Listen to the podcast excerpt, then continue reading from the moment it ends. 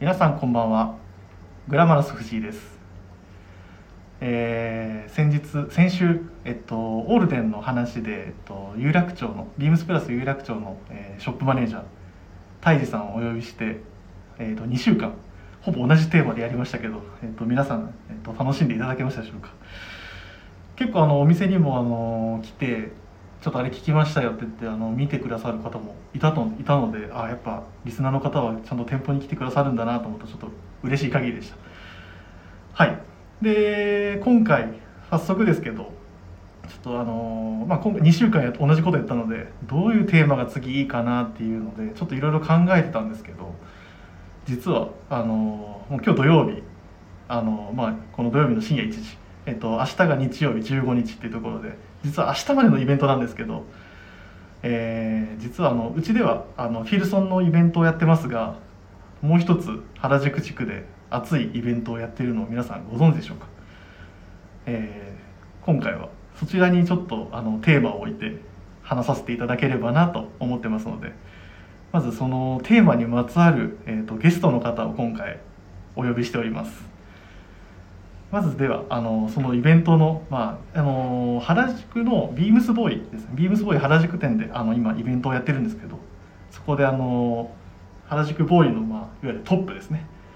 方にちょっと今回は参加していただきます、えー、井野さんよろしくお願いします。お願いしおます。願いします。ビームスボーイディレクターの井野と申します。お願いします。すいませんこんないきなりのいえいえ大先輩が 先に紹介かと思って私先にで本当すいません。あのやっぱりあの その後に大本命を 大本命の方をちゃんとお呼びしてますんで。今日は今日はよろしくお願いしますす。はいであのもう大本命というともうあの皆さんも一回聞いてらっしゃる方もいると思うんですけどやっぱりあのもうテーマもしかしたらもう感づいてる方もいると思うんでえっともう一人、えっと、ごお呼びさせていただいております長谷部さんよろしくお願いしますよろしくお願いします。ビームスプラス MD の長谷部です。よろしくお願いします。お。願いします。ます。まあ、もうこの2人となったらもうテーマはもうこれなんですけど、えっと、今原宿のビームスボーイで、えっと開催している、はい。あの古本を扱ったイベントですね、はい。えっと、マグニフさんに、えっと、ご協力いただいてはい。その古本を今扱ってるっていう感じですけど大体このイベントの概要というか、まあ、はいそのもう2回目でしたっけ確か、はいそうなんですよ。ね。今回で2回目で、はい。去年も同じ時期にやらせていただいたんですけど、はい。あの神保町に、はい。えー、とお店を構えてらっしゃる、うん。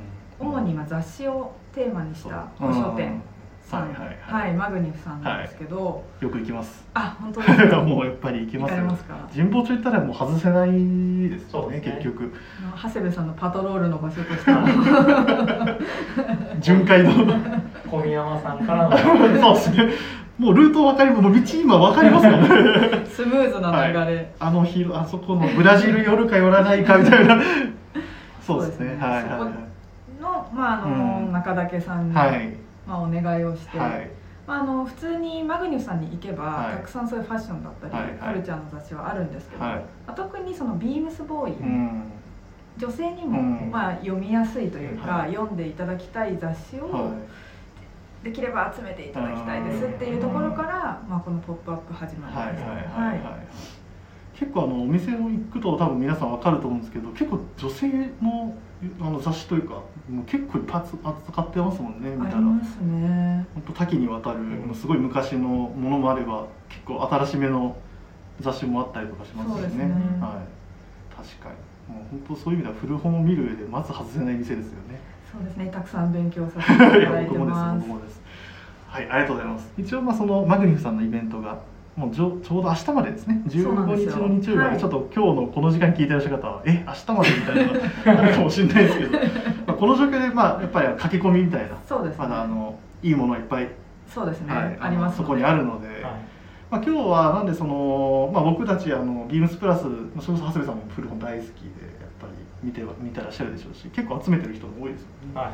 そうネタの中でも。結構長谷部さんの影響であれやっぱ見に行こうか。それこそ僕も最近あのなんだろう。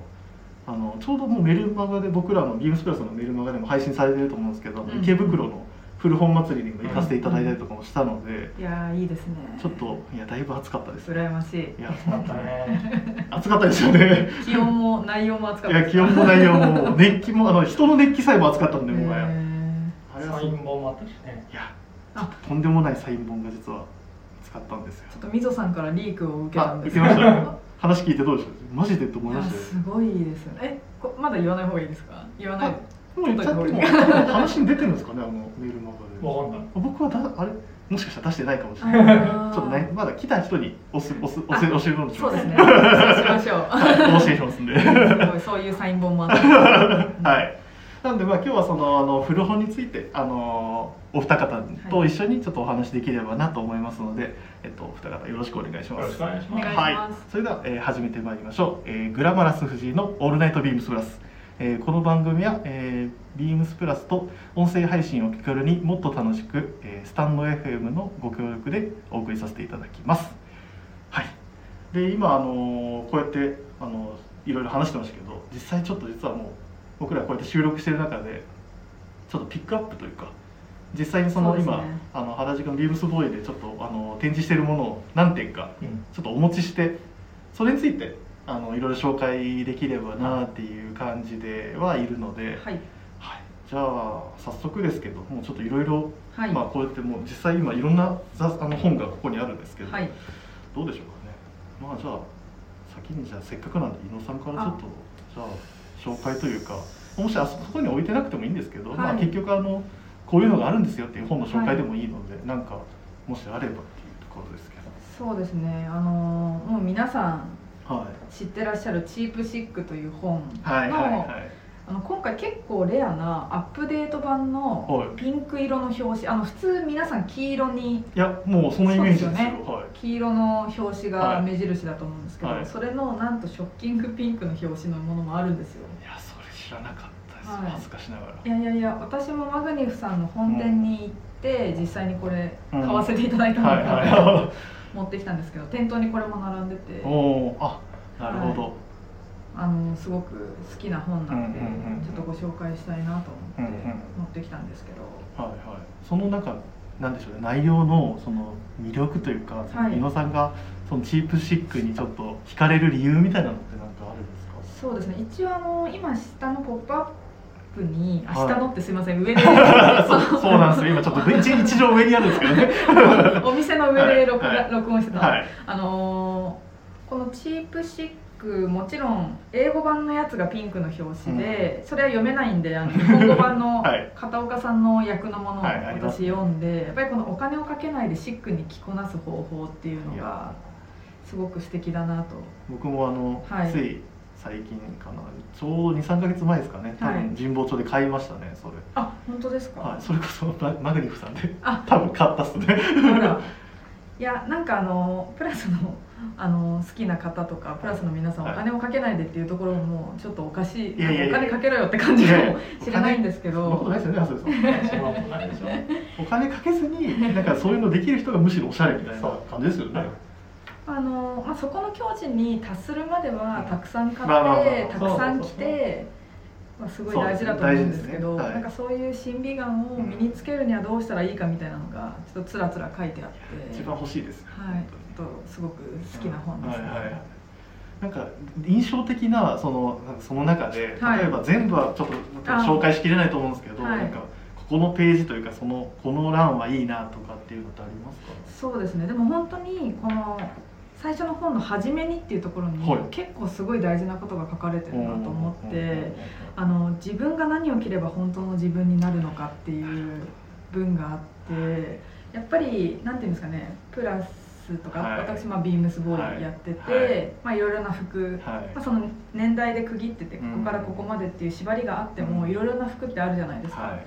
でもそれをなんかなんていうんですかね私たちの前に生きてる偉人の方と同じように着ても、はい。やっぱりそれっておしゃれじゃなくて、うん。まあ焼き直しというかそんな感じになっちゃうんですかね。なんかそれをどうやって自分らしく着るかっていうところがなんか最大の課題なのかなと個人的には思ってるんですけど、はい。その時にやっぱりここに何を着たら本当の自分になるのかっていう文章で私ちょっと心臓を射抜かれた。はい、本でございます。はい。あでも本当そういうところもなんか一僕もずっと悩み続けてますけど、なんかコスプレにならないようにとかよく話するじゃないですか。ね。なんか昔ながらの格好だけをしてたら結局その時の時代で終わっちゃってるっていう感じになるんで、あでもそのまずは基本を知らないと、まあまあはい。崩すこともそうはい。できないかにそうですね。ここは着崩れか着崩してる可能性があ出るとこかなと思いますけどねそうですね。結局、うん。悩むな。いつも今でも 今でも考えますよ。これ果たして着こなしなのかっていう。あ そういう意味でもこのちょうど長谷部さんの前に並んでる本なんてリアルないや着こなしを見れますよね。ザ・リアルって感じ。特に僕がこれちょっと長谷部さんからじゃあ一回これ一回僕はお教えていただいたこの冊子についてちょっと本についてかちょっと語っていただいてもいいかなっていう。まあ、メンアットワークっていう本がはい。今、まあ、目の前にあるんですけど、はい。これはまあルイス・ハインっていう写真家が、えーとまあ、これはエンパイアステートビルができる家庭の？家庭の、うん。まあ、労働者を取ってるものだったりが主に入ってるんですけど、あの当時としては、まあ、こういう記録だったりとか、うん。あとはまあ、えっと、それの女性版あだったりとか、まあ、それの子供に特化してるものがあったりとか、まあ、割とあの、まあ、子供に関してはあの割とあの児童労働的なところの、うんまあ、告発的な、まあ、写真ではあるんですけど、まあ結局はドキュメンタリー写真なので、うん。あのファッションとは対極なんですけど、うん。まあ、その当時あのそこだけ切り取ればはいはい。ウェアだけを切り取れば、はい。まあ、その当時どういうものをどういうふうに着てたかっていうのは一番やっぱりリアルに分かるのが、まあ、こういうドキュメンタリーそうですね。写真かなと思います。うん。だから僕もこういう写真集とかを買うようになったのは、はいやっぱりその当時どういう人たちがどういうものをどう着てたかっていうのをやっぱり見ていくには結局ドキュメンタリーう んっていうところなんですね。うん。そうそうそう。作られてないですもんね。確かに。だからファッション誌はやっぱファッションとして作られてる部分があるので、まあ、かなり持って持ってるうん。ところもある。はいはいはいはい。でもこういうのだったりとか、まあ、あと今回のイベントにも出てるけどライフとかあと今手元に持ってきたあそのナショナルジオグラフィッうんクっていうのは何の装飾もないうん。ありのままを撮ってるんで、はいはいはいはい。そういった意味ではその自分まあプラスもボーイもはい。割とねあの古着からものづくりをしたりとそうかですね。することが多いから、まあ表面だけじゃなくてね、はい。うん。確かにっていうところはなんか結局突き詰めていくとそういうところにたどり着く。たどり着くっていうとそうですね。な本当に。なので先ほどの流れでもないですけど、はい。なんかより自分らしく着る上でのヒントがもう詰まってるのかなと、実際もともとはこう使われてたけど、うん。今だったらこう着るみたいな、うんそうそうそう。いう考える種にはなりますもんねそうですね。やっぱり分かってるのと分かってないのだと全然違いますよねね確かにだって実際今この感じで着てたらちょっとやべえなって思いますもん。逆におしゃれですよそう。ですここまでそうですねこ完成でここまで完成形があったとしたらすごいですけど。確かになこのオーバーオールねカバーオールの上にうん。オーバーオール着てその下にワークシャツ、まあ今これ本気でやろうとしたら結構だなっていう感じになりますけど。ですね。でもこれが実際のリアルですもんね本当に。そうね。なんか表情というかもうあれも飾った毛飾りっ気も一切ないし、うん。これはでもあの僕も長谷さんに教えてもらってあと前もう一個なんかヨーロッパの写真写真なんかヨーロッパの労働者の写真を撮ったあのなんか。あそれはアウグスト・ロザンダーですね、あれもすごい教えてもらってうん。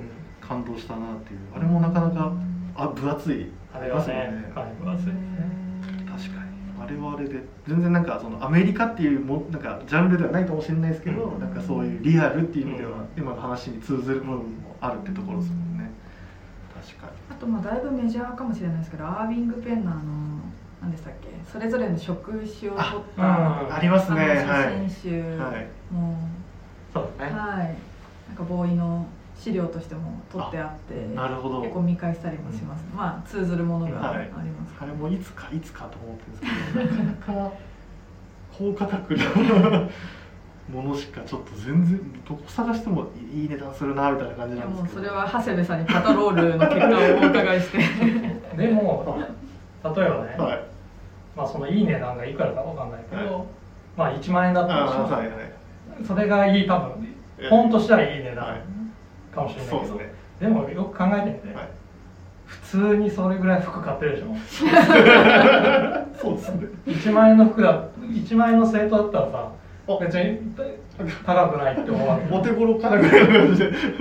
でも実際それと考えてみたらじゃあどっちが貴重なのかって考えたら多分その時そこで見つけたはい。その本の方が逆に俺はね安いなって思うんだよね境地いやでもその心づもりはもっと期待ね。もっと期待ですね確かに今言われてちょっと僕こあの心臓ぐさってきました。見抜かれました。見抜かれましたね心臓。確かにそうですね。4 5千円の T シャツだったらさなんかポンポン買ってるのに、はい。同じ値段のその本が買えないっていうのは俺の中ではどうなんだろうなって思う。ちょっとそうですね。いい勉強になりました。ちょっと今 そう自分の見つめ直すいいきっかけになりました。よかったです。いやー今の来たな。これもうあのもう今ラジオ終了してもいいぐらいの パンチラインが登場したんでもそうですね。まあでも本当にもうおっしゃる通りです。これに関しては何も言えないです。なのであのこのラジオ終わったはらい。一回ググってください。そうですね、はいちょっとアーディングペンとアルベスト・ザンダーのこの2つは名著中の名著という感じだと思うので。ですね。多分調べたらすぐ出てきますよすぐで、はい。まあ、一応今こうやって労働の話をしてくる。僕ちょっと実は気になったのがこのナショナルジオグラフィックって実はあんまり気にしたことがなかったんですけど、私もです。もう今もね脈々と、まあ、日本版ももちろんあるし、うん。もうこのこの表まあうん。パッと見のその表紙のスタイルとかはもう今も昔も全然変わらない、うん。なんかどっちかというとまあ僕も悪い癖かもしれないですけど結構ファッションを意識した本の選び方をどうしてもしてしまいがちでなんかこういうのはちょっとなんかある意味外しちゃってる部分もあったんですけどなんか長谷さんがこういう本でなんかどういうところに注目しているとかってあります？えーっとね、はまあ、自分が買うのは中見てから買うわけじゃないから、まあ、買った結果こういう写真が入ってたっていうだけなんであのそうなんですか？そう。だからねあのさっきもちょっと話したけど、もうね eBay とかで買っちゃってるから。eBay なるほど。例えば60 56年の1年分12冊はい。とかをはい。ゴッと買うわけ、なんかゴッと買う。んですね eBay で買うってなるともう世界ですからね。そうなんですよね。ちょっともうだいぶね。そうなんですよ。ちょっと僕はあの池袋行ってうんぬんの話じゃないんですよ。だからねなんか何が基準でっていう買い方じゃないからうん。ただただ意識してるのはビームスプラスの年代の中のものっていうのは意識してなるほど。なるほどなるほど。でもねあのアメリカだけじゃなくて本当にもうナショナルだからあそその当時のいろんな国うん。もまあそれこそまあアフリカからもアマゾンの奥地から まあロンドンからうん。あの本当いろんな記事が載ってるからあのそういった意味では、うん。うん。でも今ちょろっとさっと開いただけでもインディアンジェリーの写真がパッと出てる。ですね。こういう写真とか。うん。なんか今普通に店で扱ってるようなもの,、ものとかも結構あるんですね。こういうズニのこういうキャラクターを模したなんかうん。やつとかも、もうこの頃からだってこれそれな78年版のやつでもすでにこうやって出てるんですそうですね。だからそういう方がなんかよりリアルな付け方、まあ、リング今うん指にはめてはい。重ね付けしてますけど、うんそういうリアルなものが見れるのはいいですね、うん。そうなんですね。これちょっと僕は意識したことがなかったので、うん。今後ちょっとこれ実はしかもあれですよね。あのビームスボーイ肌それこそ今あちょっと言ってたイベント、はい。結構何冊かありますありますもんね。はい、これちょっと僕も一冊買ってみようかなって今ちょっと思いました、うん。ぜひです。私も「ポップアップしていただかなければ、まず手に取らなかったかもなっていう部類なので、うんはいそうですね実際や。っぱあれですかこうやってあのイベントやるときは基本もうあの選んでい。ただいたものって言ってたんでやっぱそういうあっちからのあのマグリさんからの提案っていうのもそうなんですあるってことはい、結構もうビームスボーイさんだったら絶対これいいですよって言っていろいろ選んでくださって、はい。なかなか私まだ全然古本本当にまだ何もわからないんですけどそういう中でも何ていうんですかねマグニフさんとかうん。行けば欲しい本見つかりますし、うん。でより服が好きな人だったらあの嬉しいラインナップが今明日までいや本当にあ原宿ののお店にあるので。下私も俺も下って言っちゃったまあちょっともう一回行きたいな早く行きたいなってなるぐらいですけどまああともうまだあるんで全然ちょっと話せたらなって。僕がちょっと実は僕も気になるというか、はい。ピックアップしたいのがこれちょっと井野さんが前のラジオであそれと話してたと思うんですけど、はい。ノーマン・ロックウェルさんの画集、はい、実は僕も家に複数持ってるんですけど、僕やっぱこのノーマン・ロックウェルさんの画集ってやっぱ絶対1個持っといた方がいいですよって本当思うんですよ、いろんな人に対して。やっぱこの、この表紙でもそうなんですけど、ん。僕これ誰に言ってもらったんだっけな。このベスなんかあの絵の前で、はい。多分画家さんが悩んでる、ね。自身のことなのかなと思いながら見てるんですけど、うん。こういうベストの色とここのソックスの色がなんかちょっとリンクするとか,、うん。なんかこういうのがすごい上手な画家さんだなと僕いつも思ってて、うんうんなんかこのバランス感ってなんか本当どのファッションの歴史あれなんか時間タイムの時間においても、うん。多分変わらない褪せない多分テクニックだと僕は思ってるんですけど、うん。やっぱ皆さんもなんかお持ちだったりされます？ノーマン・ロックウェルさんの画集とかもちろん。やっぱりうん。うん結構もういろんなのが出てるじゃないですか、うん。だからこれどの映画っていう話もしにくいんですけどなんか印象に残ってる絵とかあります？長谷部さんとか、まあ、すいません。これ何も言わずに僕無茶ぶりで今言ってるんですけど。へまあえうんいろいろな絵ありますもんね。そうなんですよ。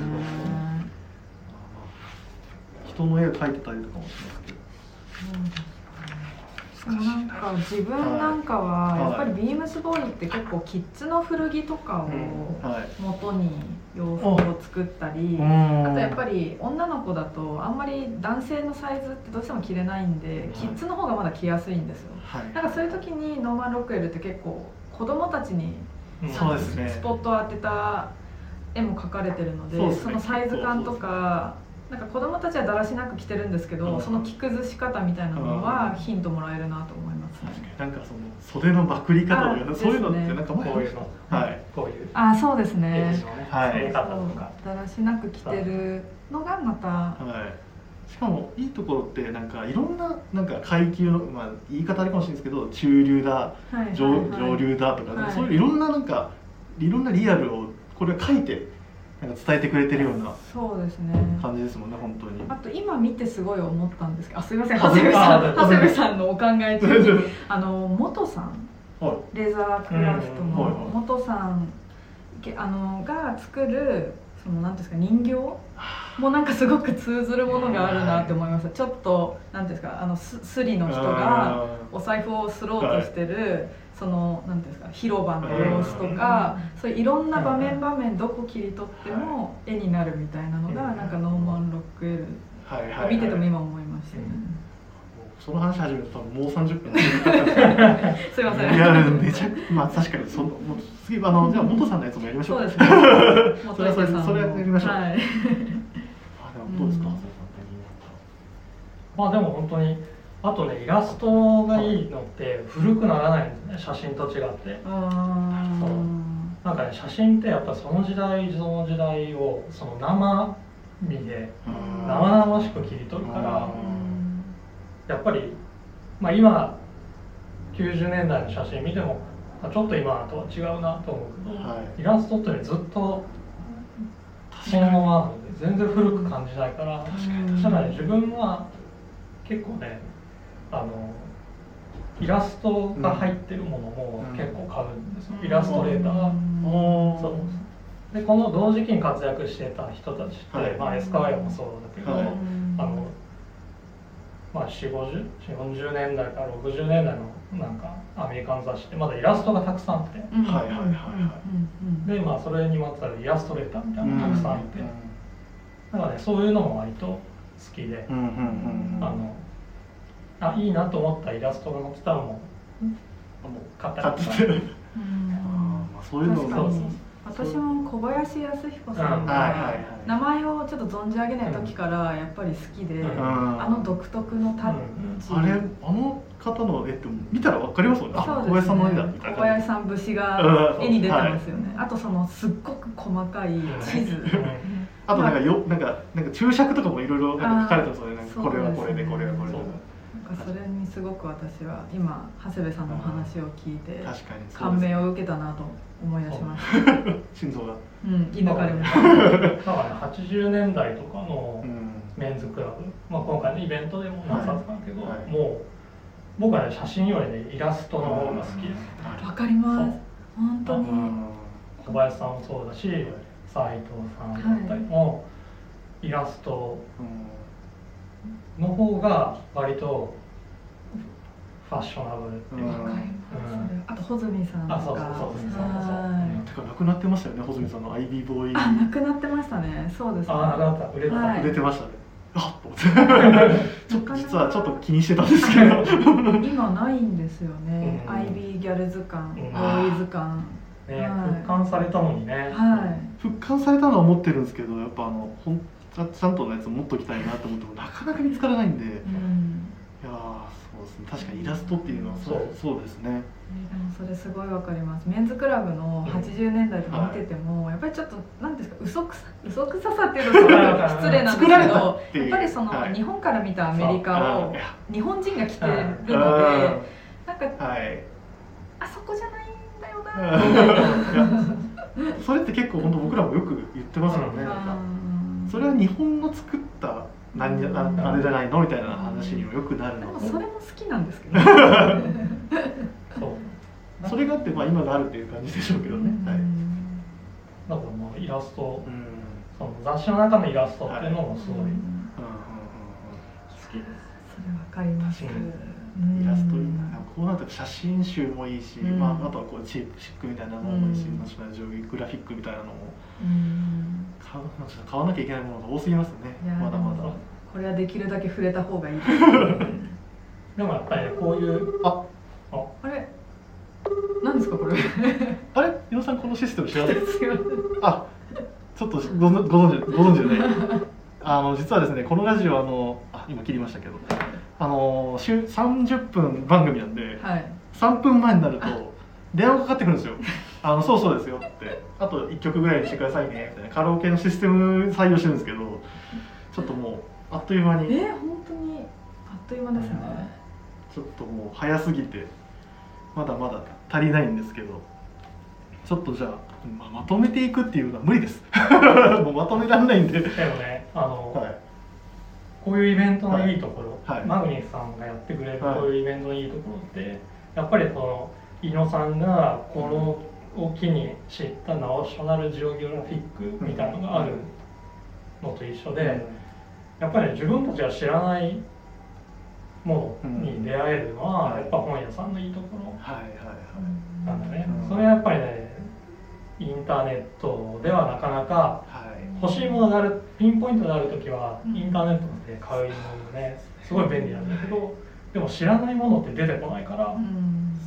そう。だからやっぱりねまあこの間言った古本祭りもそうだし、はい。同じこと今回みたいな、まあ、あのイベントみたいなのは多分あのマグニさんのあのインスタグラム見て、これを目当てにうん。